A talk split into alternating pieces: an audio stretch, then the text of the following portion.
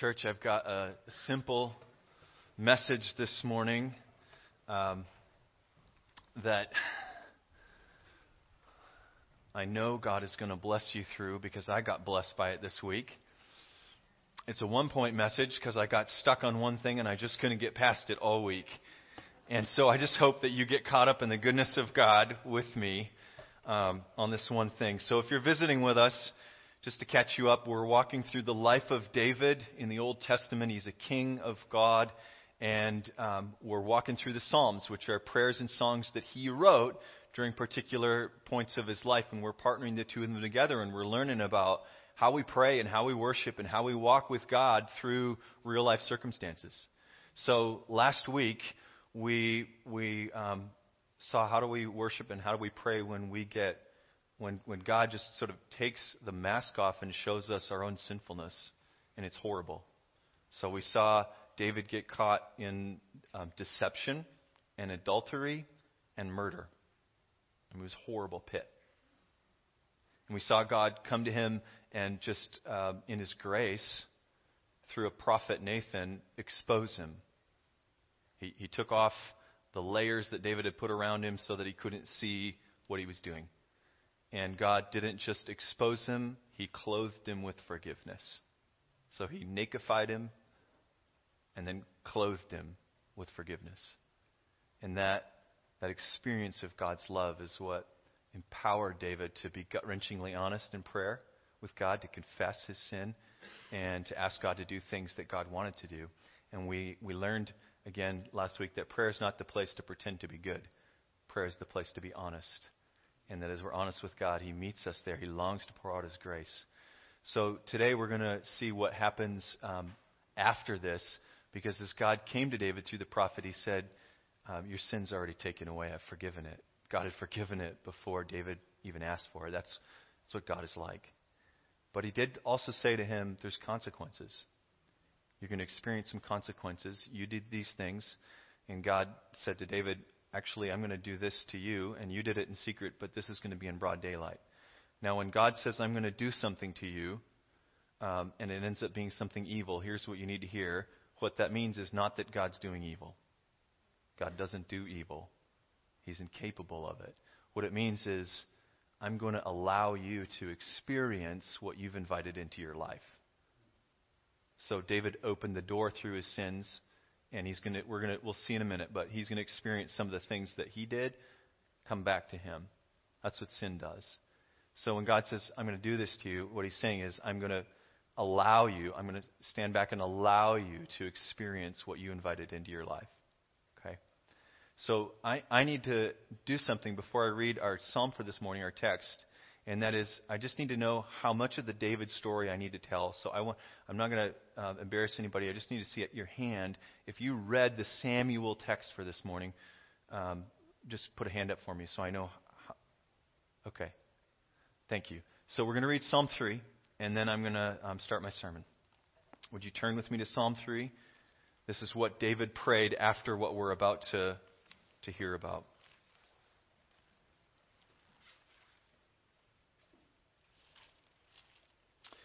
While you're turning there, let me tell you that um, I was amazed to learn this week that um, they they believe they being the people who partner up the Psalms with the events in David's life that he actually wrote between seven and eight Psalms in this one episode of his life. Yeah, so I had my choice, but this is the one that said specifically on the top a psalm of David when he fled from his son Absalom. And this is what David writes Lord, how many are my foes? How many rise up against me? Many are saying of me, God will not deliver him. But you, Lord, are a shield around me, my glory, or the trans, some translations say, my glorious one, who lifts my head high. I call out to the Lord, and he answers me from his holy mountain. I lie down and sleep. I wake again because the Lord sustains me. I will not fear, though tens of thousands assail me on every side. he's not being um, hyperbolic or exaggerating. There's armies marshaled against him. We're going to hear that. And then he says, Arise, Lord. Deliver me, my God. Strike all my enemies on the jaw. Break the teeth of the wicked. From the Lord comes deliverance. May your blessing be on your people. Word of God. so, dark times. We're going to talk about dark times this morning, and I want to start by um, telling you a story, short story. Maybe you've heard this before, but um, Cherokee Indians had a very common rite of passage for young boys when they were becoming men. And uh, usually it would be right around age 13 that uh, the young boy to become man would be taken out into the woods away from the tribe and he would be blindfolded and he would be told, You need to sit here with this blindfold on in the woods all through the night. And if you survive the night, you are a man. But you may not, you will have become a man. But you may not take that blindfold off until you see the first light of dawn. You know, from underneath, you can tell when it's starting to get bright. And so the young man, each young man would go out into the woods and he would be blindfolded and then he would be sitting there in silence and he would begin to hear not just the crickets but the other noises of the woods. And because he hunted and lived in the woods, he knew what was there. And so he knew that there may be not just fox, but wolf and cougar and bear and many other things. And so every little noise every little branch breaking, every little wind on something would just. And all night long, he would deal with this what's out there. And he knew that animals weren't just the only things out there, that there were actually other tribes that were enemies out there. And so, what is it? What is it as he sits through the night and he listens to noise after noise? And finally, the first light of dawn would come for him, and he would he would finally be able to remove that thing that had been covering his eyes, and what he would see would be that his father would be seated about 10, 12 feet away. And he would find out that he wasn't alone all night, but that actually his father was with him to protect him. And that would change everything for him. Dark times, nights, dark experiences, when someone is with us, it makes all the difference in the world. When we know that someone is with us, when we know that God is with us, it makes all the difference in the world. And so sometimes we go through dark seasons, dark valleys, the Bible calls them, that are half a day, a day, two days long. Sometimes we go through dark valleys that are months long. Sometimes they last year or two. This morning, we're going to walk with David into a very dark valley. And what we're going to see is that it gets darker and darker and darker and darker. It's like layers of darkness being added to each other. And then we're going to look at his experience of God inside that dark valley. And I think we're going to be amazed. Because here's what we see. So, the first thing that happens to David, and this, this um, there's a little bit of space between what we read last week and what you read this week, so I'm just going to fill it in, okay? The first thing we hear is that one of his sons rapes one of his daughters. So he has children by different wives, and so it's Amnon by one wife raping Tamar, Tamar of another. And then Tamar's brother, Absalom, is outraged. And so he plots and he kills Amnon. So David's just had one daughter be raped. Now he's had another son get murdered. And then David becomes estranged from Absalom, the son he loves because Absalom's run away. And then Absalom is finally, after years, several years of being away and estranged from David, he's invited back to the city, but David, David doesn't see him and Absalom's got bitterness in his heart, and so Absalom starts to sit by the city gate, and everybody who comes in, he starts to woo them and to talk to them about how if he were just the, the king or the judge in the land, oh, he would serve them and he would give good decisions and he would do all kinds of things that would benefit them. And lo and behold, he lies to his father and tells him, I need to go sacrifice in this place called Hebron, and his King David lets him go, and he goes and he says, when I blow a horn, everybody announce that your support for me is king. And so he does it. And so David is now experiencing betrayal by his own son. His son is taking over for him, and people are coming to support him. And actually, David is being driven out of Jerusalem. He's being exiled from his throne. This place that God had prepared for him and called him to, and that he'd waited so long for, and he's gone. So he's experiencing exile. And not just exile, but his own son wants to kill him. This is horrible. Horrible. And the text tells us that David and his people are leaving Jerusalem, and it's just this, this scene of abject wailing, grief. David is barefoot He's, his head is covered. He's humiliated. And as they're leaving Jerusalem, this guy named Shimei starts to scorn him and, and uh, heap abuse at him and pelt stones at him. And uh, David's men says, Who is this dog? Do you want us to cut his head off?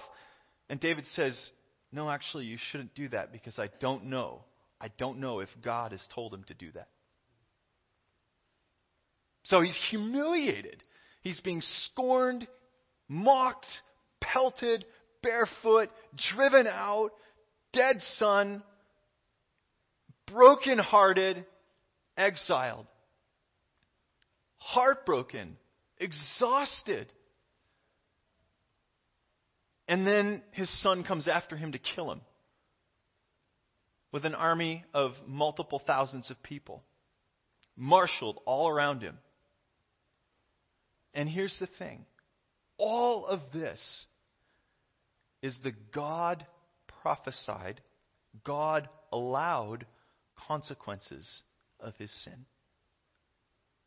So now you just take those 10 layers of things he's experiencing and you think about him again and you, th- you put yourself in David's shoes. Everything he's experiencing is something that God is allowing. How does that feel? How does that feel? How is he relating to God? How is he thinking about God? When, when I think about David experiencing all these layers of pain, and then I look at this psalm, I am in awe. These, these are the words that David speaks to God. You're a shield around me. You are my glorious one, the one who lifts my head high. You answer me I lie down and sleep because you, and I wake up in safety because you sustain me. I'm not going to be afraid of the tens of thousands marshaled against me. From the Lord comes deliverance. What is this? What kind of faith is this that is experiencing all these things that are God allowed, God prophesied, and still He is turning to God? He's saying, You're the one who delivers me. You sustain me. You lift up my head. You protect me. You're a shield around me. That's amazing. When I think about the way that we um, encounter our own situation, our own dark situations, I think so often life gets hard, life turns dark, and we start to feel alone. We start to feel abandoned. We start to feel like, God, where are you? God, why are you allowing this? We start to feel confused, cut off, separated. Maybe we still pray or, or, or come to the Lord, but in our, in our mind's eye, in our hearts, we wonder God, David's not wondering. David is absolutely rock solid sure that he's forgiven. In other words, he believes the word that God spoke last week so strongly, you're forgiven. He believes his guilt has been removed. He believes that even though he's going through all these consequences that he brought into his life, he invited this oppression. He believes that even though he's experiencing all of this, that God is the same to him. That God has not changed.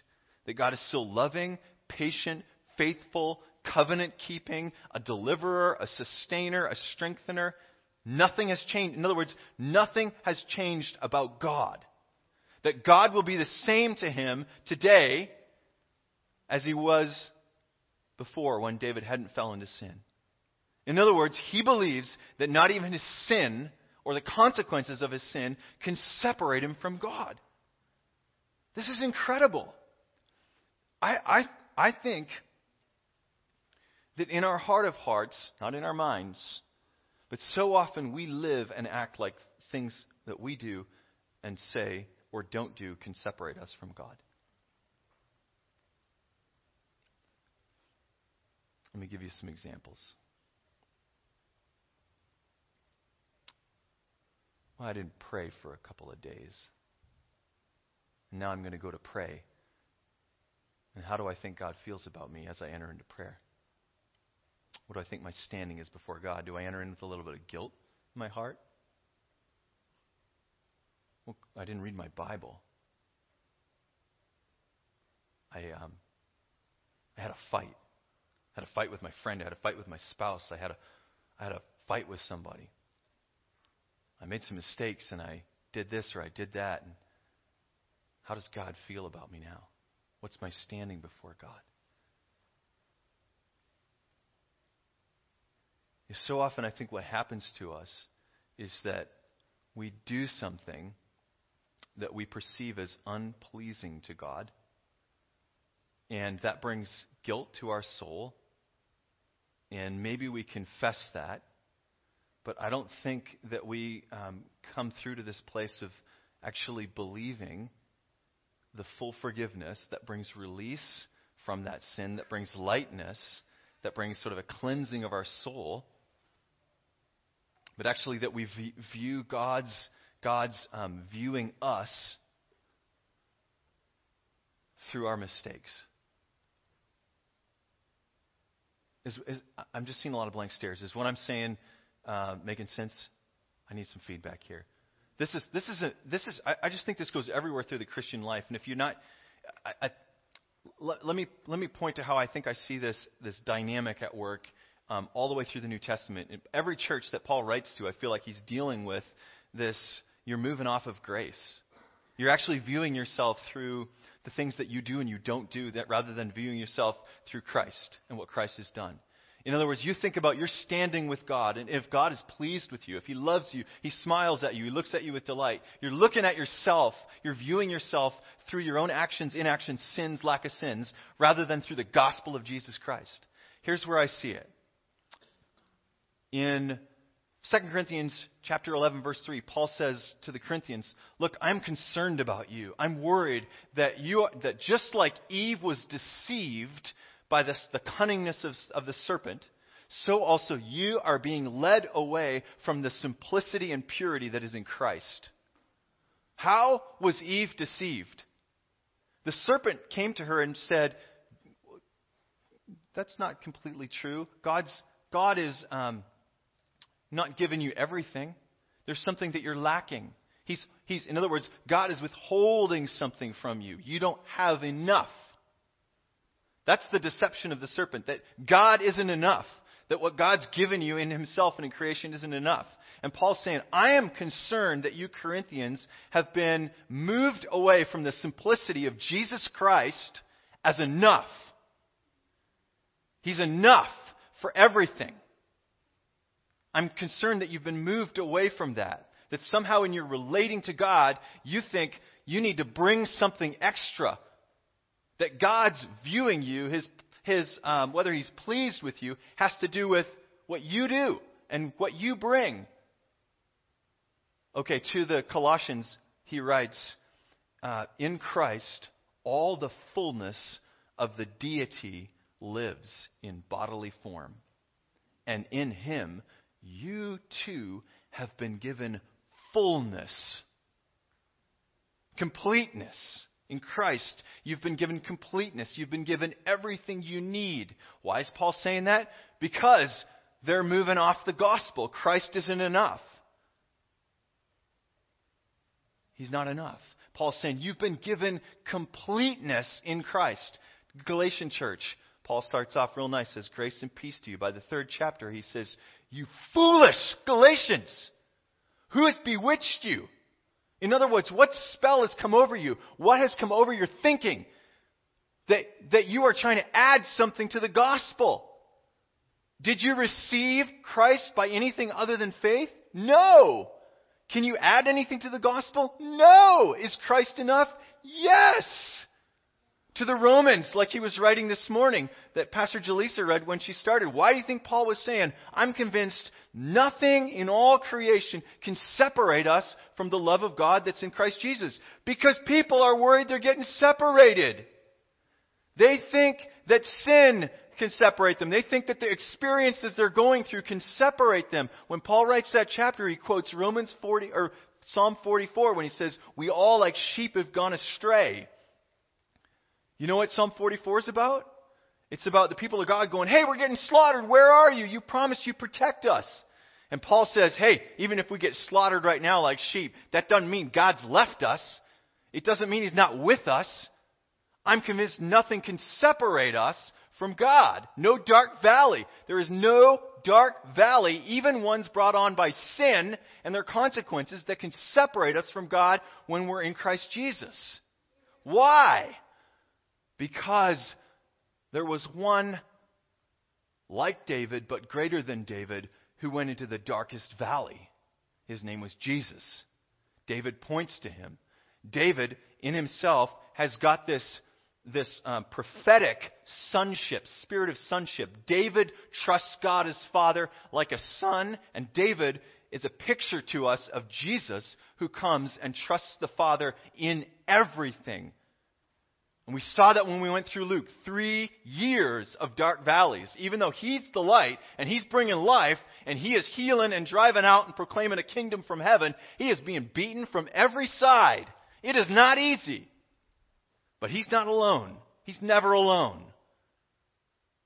And he goes into the darkest place, the underworld.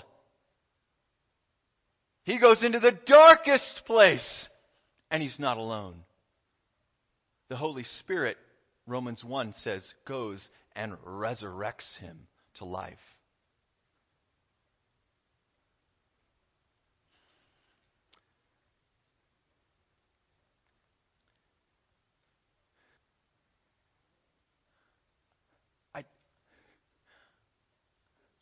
I'm speechless. That's right, Hazel.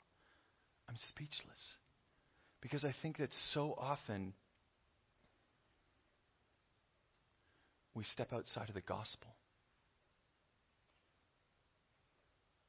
I think that so often, whether it's experiencing God allowed consequences of sin, or whether it's experiencing the brokenness of this world, that whatever dark place we find ourselves in, we allow our circumstances, our experiences, to direct our belief about God and His presence and His love, His care, His concern, His stance toward us, more than we allow what the Word of God says about God and His love and His presence and His faithfulness to direct our experience of our circumstances. If what I'm saying isn't true, then why do the valleys feel so dark and horrible? If what I'm saying isn't true, why do our emotions, why, why do we experience such joy on the mountaintop and so little joy in the valley? because we haven't come into what Paul calls the secret of contentment. I, Paul says, I've learned the secret of being content no matter what the circumstances. My contentment, my peace, my joy, where I get my life from, it doesn't flow from what's going on in my life. There's a deeper reality, and that reality is a resurrected Savior who's joined himself to me. I've already been through death and come alive with him. I can't be separated. His, uh, his opinion of me, his view toward me doesn't change. His love never changes. You know, let me just, um, I'm going to wrap up in a couple of minutes, but let me sort of press pause on that point and um, tell, tell a little story and then, um, and then wrap it up. So I finished reading a book uh, that Stephanie and I are reading and doing some teaching on a couple of months ago, and I talked to you about it before. It's called Mentoring Leaders. And uh, it's by this guy by the name of Carson Pue. He's done Christian leadership development his whole life. So he's got a you know 40 years of thinking about this, and he says, "Hey, you know what? Um, everybody's different, and there's no cookie cutter mold for making a leader. You got to do personalized leadership development." But that being said, he said there's there's five main stages that people go through, and it's not just about leaders, but every person will go through these stages. And he says, the first stage is just self-awareness. You got you got to know who you are. You got to know who you are, what, what how God's made you. You got to know that you're a sinner, that you've fallen, and you got to know that you are more dearly loved than anything you could imagine in Christ Jesus. You got to know that, rock solid. And once you know that, you can move on to stage two, which he calls freeing up. And he says that if you want to lead and if you want to be effective in serving God, that there's some things that you got to get freed up from. There's some, some ways that you've been hurt. There's some ways that you've been shaped. There's some things that you think that are all going to be like heavy weights in a backpack and weighing you down as you try to move into serving the Lord. So, second stage is freeing up. He calls the third stage visioneering, and that's basically what's God's vision or calling for you. Fourth stage is implementing. So, you've got a vision, you begin to implement that vision.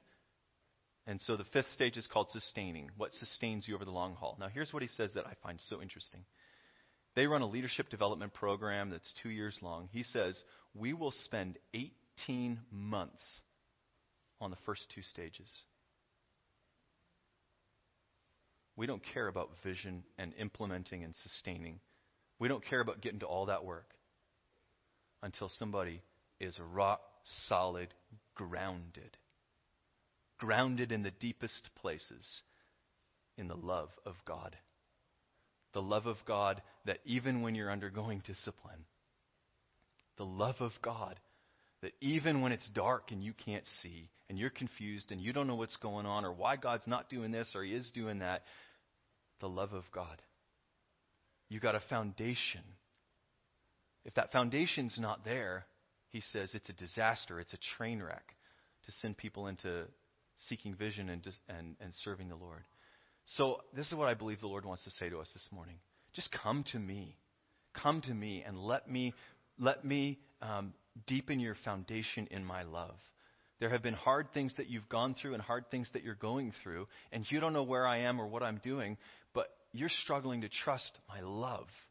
You're struggling to trust who I am to you all, all the time. I never change. Chesed, unfailing covenant love. So we finished, uh, the worship team finished singing a song this morning, and Chess, uh, what did you say to me? What did you say about. Do you remember what you said? You're either dead or you're alive? you, don't, you don't remember it. Well, that's good. Well, we'll just make it up because it was something like that. You're dead or you're alive. You're dead or alive. That's what he said. You're dead or you're alive.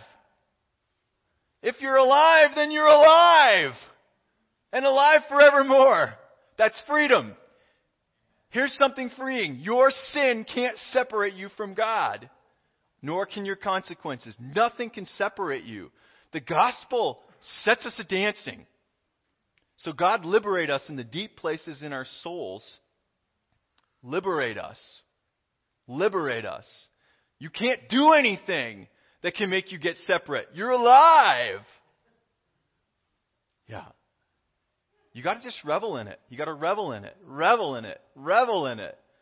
Revel in it. It's like it's like it needs to be marinated in. You just got to go deeper and deeper. It's like a bee over, over a flower, just drilling, drilling, drilling, drilling, drilling deeper. More pollen, more pollen, more pollen, more love, more love, more love, more love, more faithfulness. It's all about who God is. It's about God's character. It's about Him never changing. More God. So let's stand up and praise the Lord. Let's praise Him with all of our hearts.